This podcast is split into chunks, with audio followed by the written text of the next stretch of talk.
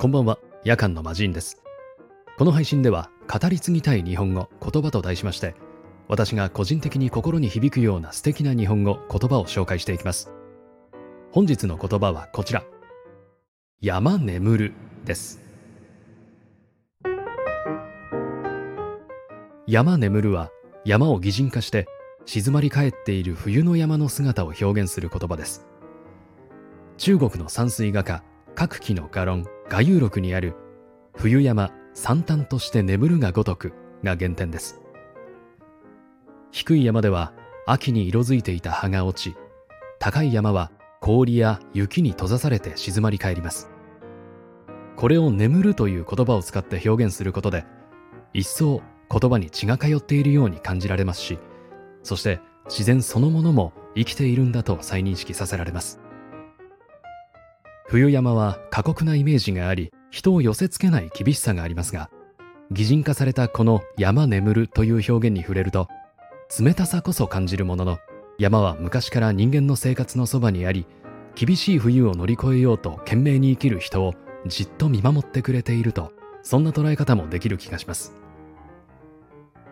冬だけではなく春夏秋にもこうした表現があります。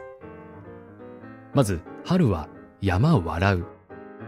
冬を越えて一気に芽吹くその姿を笑うと表現したのは春を迎えられた安心感や嬉しさを帯びています。夏は山滴る。緑々しく力強いその様は見る者に力を与えてくれますが潤いに似た豊かさが滴るという言葉に込められているようです。秋は山装う。赤や黄色オレンジに紅葉する様子を装うと表しそれは自然が見せる眠りにつく前の最後のおしゃれ。人はその姿に目を奪われます。個人的には春の山を洗うって素敵な言葉だなと思います。山だけでなく例えば花がつぼみを開く姿も咲いたではなく笑ったのだと思うとこれまでよりも春や自然に愛着を持って楽しめるような気がしています。このように春夏秋冬それぞれに擬人化された山の姿皆さんはどんな風に捉えられるでしょうか？